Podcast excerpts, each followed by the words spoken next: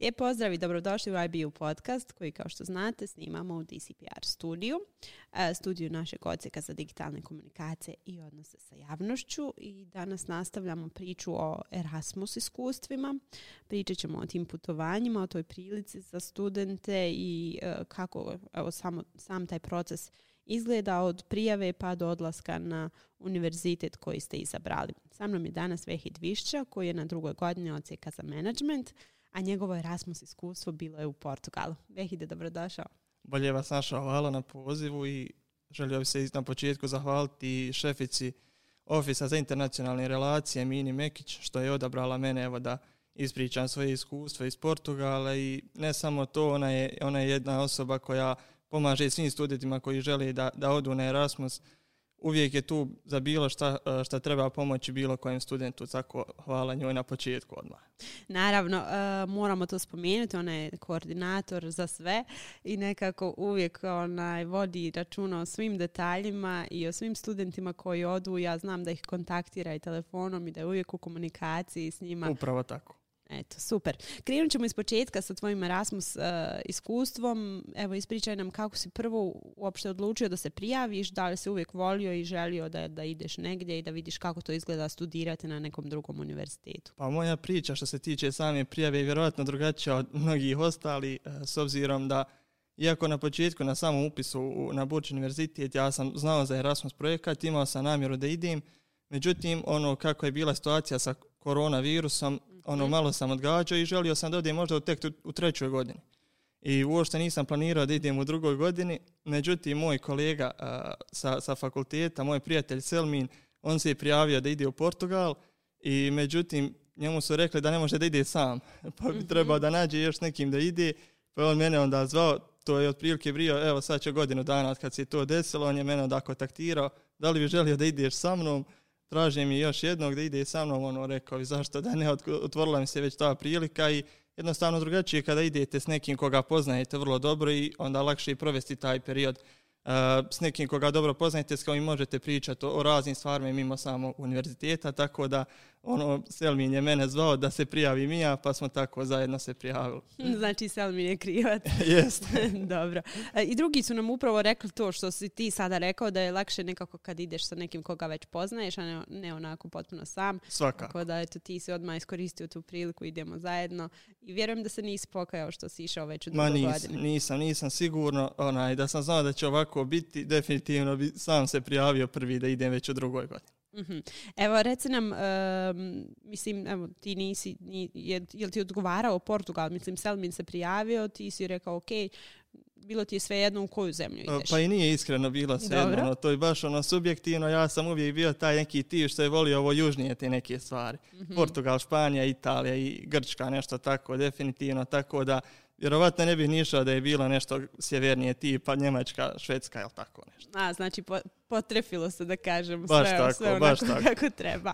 Ok, e, evo reci nam, prijavio si se, odlučio si da se prijaviš, bio si izabran, jel tako? tako. E, kako ide ta procedura, kako je tekla, je li bilo komplikovano? E, pa u suštini nije toliko komplikovano. Sve počinje te same prijave, ide se u taj ofis kod već spomenuti profesorcije Mine, ispuni se određeni formular za, određenu, za određeni univerzitet koji želite ići, nakon toga kreće taj e, inicijalni proces, da kažem. Mhm, ono e, što je važno spomenuti jeste da mi prvo dobijemo poziv od tih univerziteta. Tako je. E, tako? Pozivi su objavljeni na našoj zvaničnoj stranici univerziteta i svaki student može da provjeri, redovno se to ažurira i može da provjeri kada koji univerzitet iz inostranstva daje dakle, poziv da se ide, ide vani.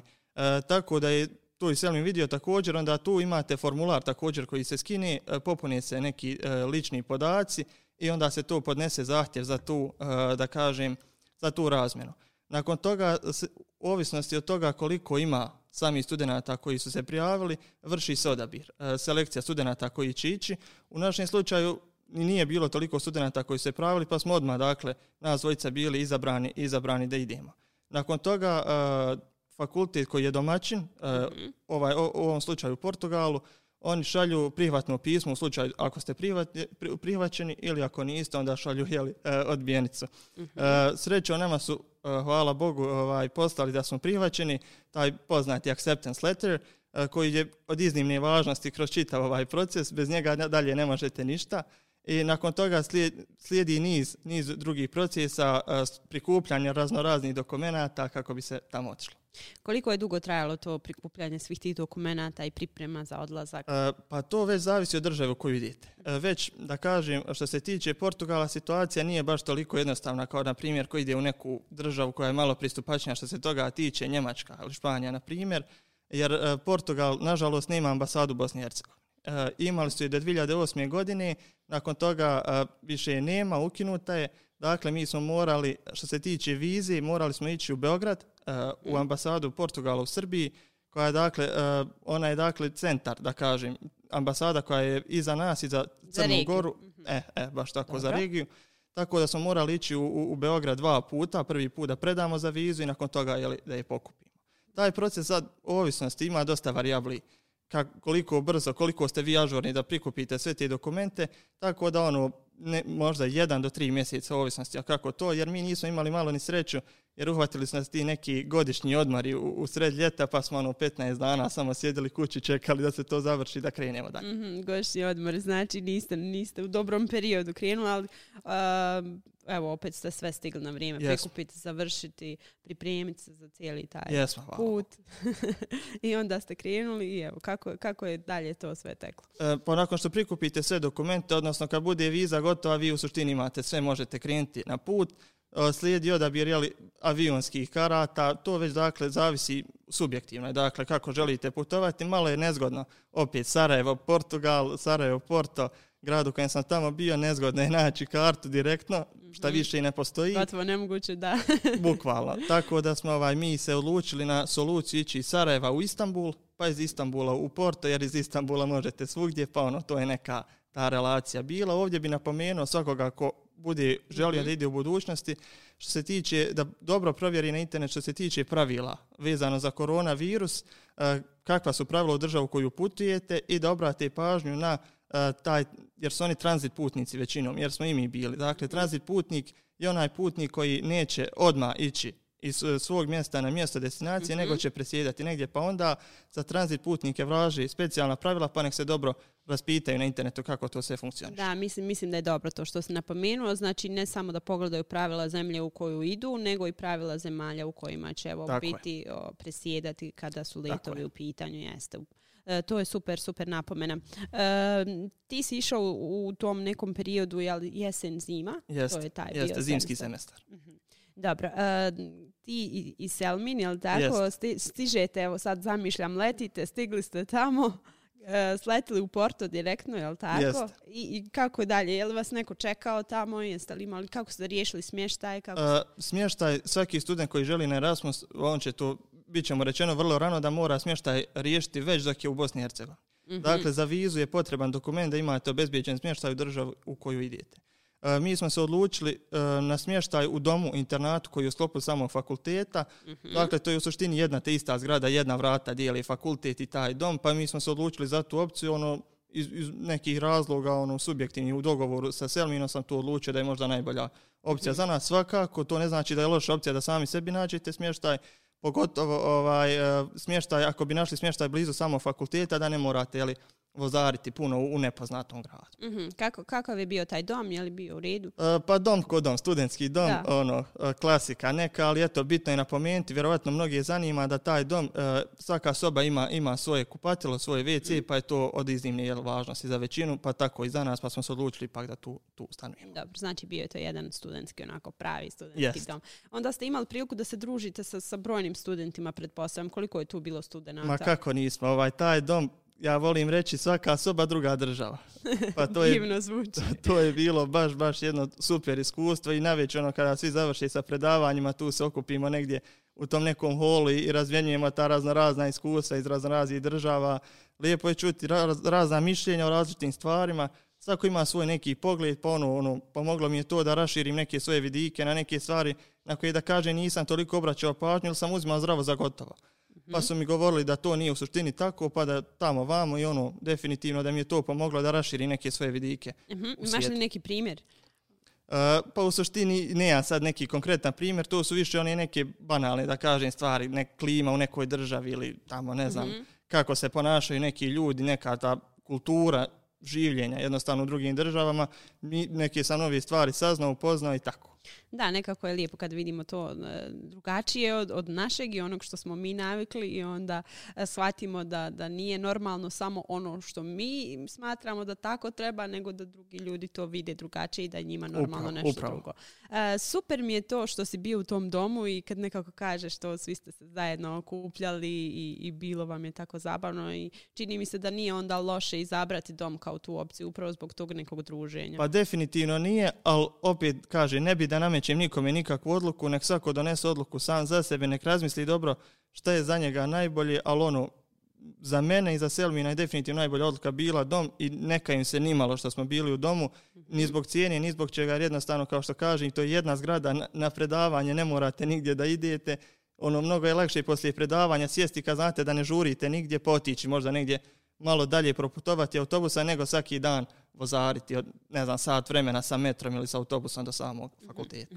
E, reci mi ti studenti koji su bili s vama u domu, iz kojih su sve zemalja bili, rekao si iz, iz skoro svih, ali se- evo da nam Što se tiče neke. Evrope, evo, ne znam, Portugal, bilo je Portugalaca s nama u domu, e, Španaca, e, Čeha, Slovaka, Njemaca, Kineza, Indonežana, tako da baš ono jedno, jedno raznovrsno društvo je tu bilo. Znači miks svih tih kultura. Baš je tako. onako Odlično, odlično.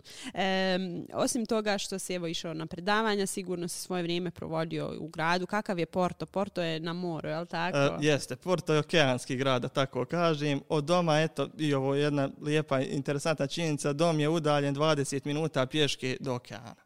Pješke. Pješke, tako da ono, lagani jedan hod sa društvom do okeana svaki dan je to je nešto stvarno prelijepo i svakom bi preporučio ko ode u Porto da obavezno ode do, do okeana i prošita duž, duž plaži. Jeste li se mogli kupati, je li bilo hladno u tom periodu? Pa bilo je hladno, definitivno. E, u Portugalu, u Portu, da kažem što je nama, kada vidite nekog na ulici, možda sada malo ređe, nažalost, da djeca igraju futbal, njima je to pored futbala i surfanje. Mhm. Pa su oni i čitavu zimu samo surfaju. Dakle, surfanje je njima ono nešto najuobičajenije, mada nama se to ono surfanje, šta surfanje.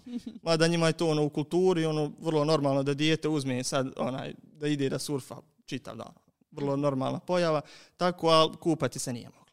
A reci mi, jeste probali onda surfati? E, nažalost, e, surfanje, škola surfanja je bila organizovana u prvoj sedmici, a mi smo na nju zakasnili malo zbog vize, tako da nismo stigli na nju. A, šteta, šteta. Jel bi volio da ste možda probali? Pa možda i možda i možda i bi eto. Sad, sad ovako kad se malo vratim, ma- malo mi je žao što nisam malo to više eksploatisao. Dobro, a, a, a, evo, bez obzira što niste imali priliku za to, e, drugih prilika je sigurno bilo. Da li ste negdje putovali, e, ne znam, kako ste provodili to slobodno vrijeme, osim što ste išli naravno i na plažu. E, ma svakako, Porto, Porto, evo, Porto kao grad, ne znam, ostao mi je u srcu i ostaće mi u srcu do kraja života sigurno.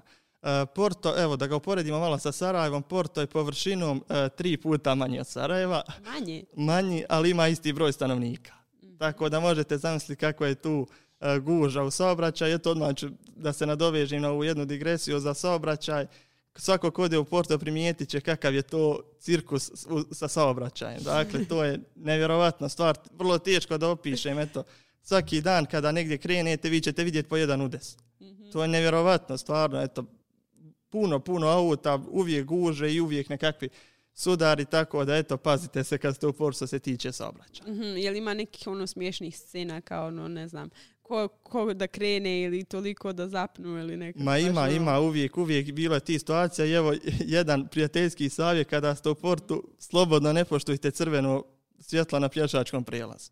Ozbiljno. Nikoga ne poštuje, ni, ni sami stanovnici porta, ni policija, ni vatrogasci, ni, ni hitna pomoć, apsolutno niko ne poštuje crveno svjetlo za pješake. Tako kad vidite da nema nikoga desno, lijevo, slobodno prijeđite na crveno svjetlo, Znači nećete, nećemo biti kažnjeni. nećete biti kažnjeni sigurno. To je u kulturi porta. To je znači njihovo, Jest. njihova kultura. Jest. Znači, bilo bi pogrešno ponašati se suprotno od toga. Vrlo lako je prepoznat ko nije iz sporta potom. Hoće li čekat zeleno svjetlo ili će prelaz na crveno. E, Pretpostavljam da ste se vi brzo tome prilagodili. Jesmo, jesmo. ok. E, da li ima još nekih specifičnosti koje se tamo vidio, naučio? E, pa Porto, Porto, ono, ne znam, e, grad sa dušom, rekao bi. Evo, bio sam i u Lisabonu i možda da uporedim ta dva grada, tako ću najlakše opisati kakav je u suštini Porto. E, Porto, evo, rekao sam, površinom možete nije velik grad, ali ima, ima tu neku specifičnost, ima tu neku dušu. Ne mogu ga uporediti sa Sarajevom, Sarajevo je nešto posebno, ali svakako poredjeći Lisabon, Lisabon koji je jedna moderna metropola, jedan grad koji je ono, ne znam, prepun svega modernog, ono, zaista prava, prava metropola, ogroman i površinom i stanovnicima. I onda kada ga uporedite s Portom, Porto je tu ima, ima to nešto, ima tu neku energiju vrlo specifičnu i, i ljudi u Portu su vrlo, vrlo, da kažem, slični našim sarajevskim ljudima, uvijek ljubazni, uvijek, uvijek tu os, na, nasmijani, uvijek sa dobrom energijom, uvijek tu da uradi nešto za vas, da pomognu ako nešto treba i tako. Jesi imao problema sa jezikom inače, e, mislim, kako ste tamo komunicirali, da li ono, znaju engleski, govore engleski? U suštini vrlo lako ćete se sporazumiti s njima na engleskom jeziku, ono na ulici ako nešto treba, mada već ako bi sada ušli u neku radnju koja je specifična za portugalsku kulturu, recimo neka za hranu nešto ili slično, tu već on, ono, ne, da li ne znaju ili neće da priča na engleskom, ne znam, ali ono, tu bi morali malo na portugalskom nešto probati ili ono rukama, nogama, kako već znate. Jesi, je, ti znaš portugalski? Pa slabo, slabo. Ono, jezik, iskreno, mislim i to je vrlo subjektivno. Ja sam prije odlaska sam očekivao da će to biti nešto baš ono lijep neki jezik, ali ono razočarao sam se što se tiče jezika, meni, meni ne zvuči baš lijepo, pa se nisam nešto trudio ni da ga naučim. Mhm. Samo neke osnovne stvari koje su bile potrebe svakog. Evo s hranu, ono što me zanima jeste kakva im je hrana? E, pa hrana...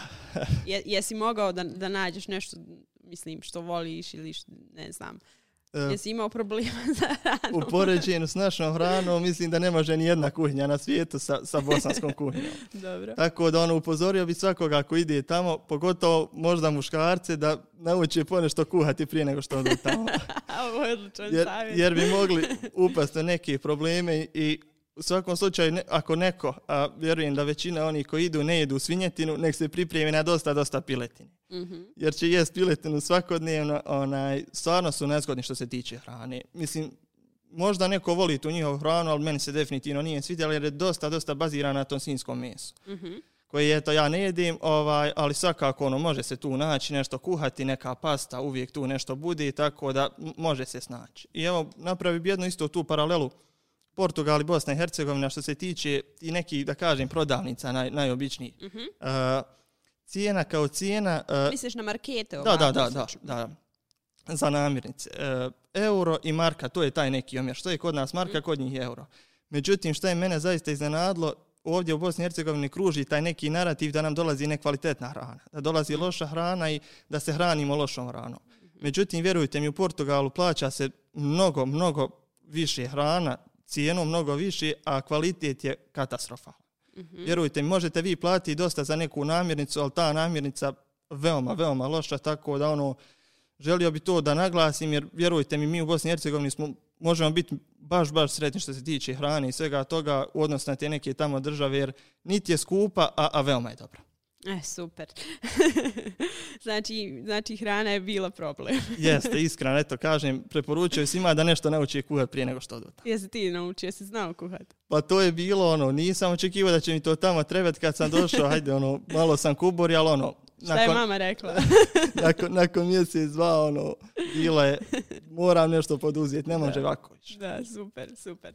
E, baš, baš su ono nekako lijepe tvoja iskustva. E, možemo se malo sad dotaći i univerziteta samog i toga zapravo e, tvoje edukacije tamo zbog koje se prvenstveno je otišao. Ti si ovdje na ocijeku za management, otišao si tamo na njihov univerzitet, jesmo spomenuli koji, kako uh, se zove? Evo sad ćemo to reći, ovaj, do naš domaćin tamo u Portugalu je bio uh, ISAG, fakultet ISAG ili kako ga zovu u čitavoj Evropi, Evropska biznis škola, uh-huh. European Business School.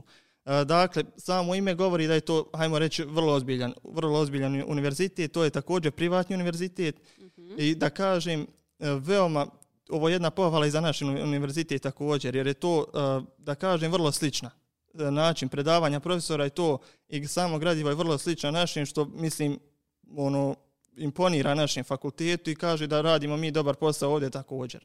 Niti mhm. ja, niti Selmi nismo imali nikakvih problema da se uklopimo u taj njihov kurikulum. E, da kažem, vrlo, vrlo, vrlo dobro predavanje drže profesori. Profesori su vrlo ažurni tu, slično kao i naši ovdje. Dakle, nije bilo nikakvih problema, fakultet je odličan. Tako da ono, bez ikakve zamjerke. Šta više, pohvalio bi jednu stvar, a, to je da svi Erasmus studenti koji su tamo bili, a, mhm. su a, formirana je posebna grupa samo Erasmus studenti.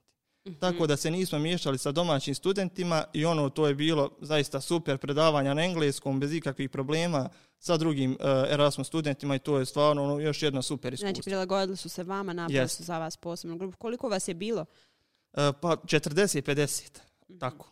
Mhm, svi su mi. Super, znači nikakvih problema nije bilo, tamo se završio taj semestar, vratio se se ovdje, nastavio se svoj studij regularno ovdje na, na našem Jeste, jeste, baš tako. Volio bi isto napomenuti tamo taj univerzitet, kogod ode neka obavezno gleda, uh, mislim, bit će napominjani kada budu neki eventi, jer tamo eventi koji se organiziraju su vrlo, vrlo dobri, vrlo ozbiljni, dolazi mnogo poznate ličnosti koji pričaju, drži govor na tom univerzitetu, mm-hmm. tako da se može sigurno svašta naučiti. Jesi i ti bio na nekim od tih događaja? Jesam, volio bismo mijeniti i izdvojiti jedan, uh, to je kada je dolazila djevojka koja je radila više godina na, u Google uh, mm-hmm. i, i u Valvu, Dakle, u Google pogotovo radila je za Microsoft. Dakle, ona je, ne znam koliko su poznati naši gledalci, vi Microsoft Surface. Mm-hmm. Dakle, vrlo poznata jedna, uh, uh, vrlo poznat jedan računarski, uh, vrlo poznat, dakle, mm-hmm. uh, vrlo poznat računar, uh, portabilni, uh, ona je radila tastaturu za taj, uh, za taj računar, dakle,